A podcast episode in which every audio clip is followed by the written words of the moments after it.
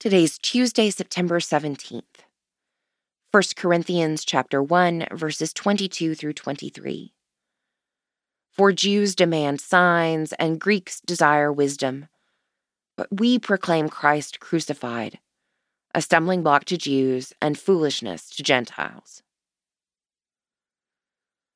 On the day they crucified Jesus, his limp body hanging on the cross, his followers hide afraid for their lives as they recall the cries of the crowd Crucify him!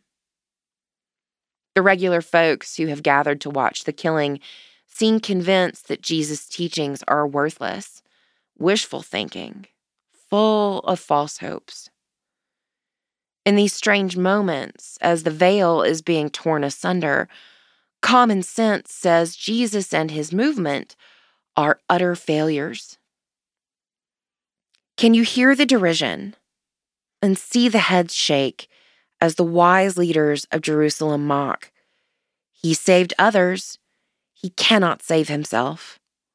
Let the Messiah, the King of Israel, come down from the cross now, so that we may see and believe.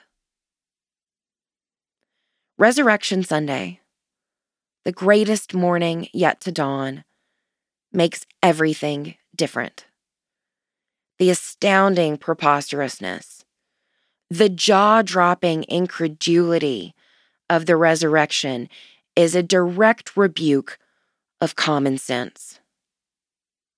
The Lord is risen indeed. Alleluia. Pray for the Diocese of Southwark in England. Moving forward, when was the last time your own common sense was turned upside down by God's grace.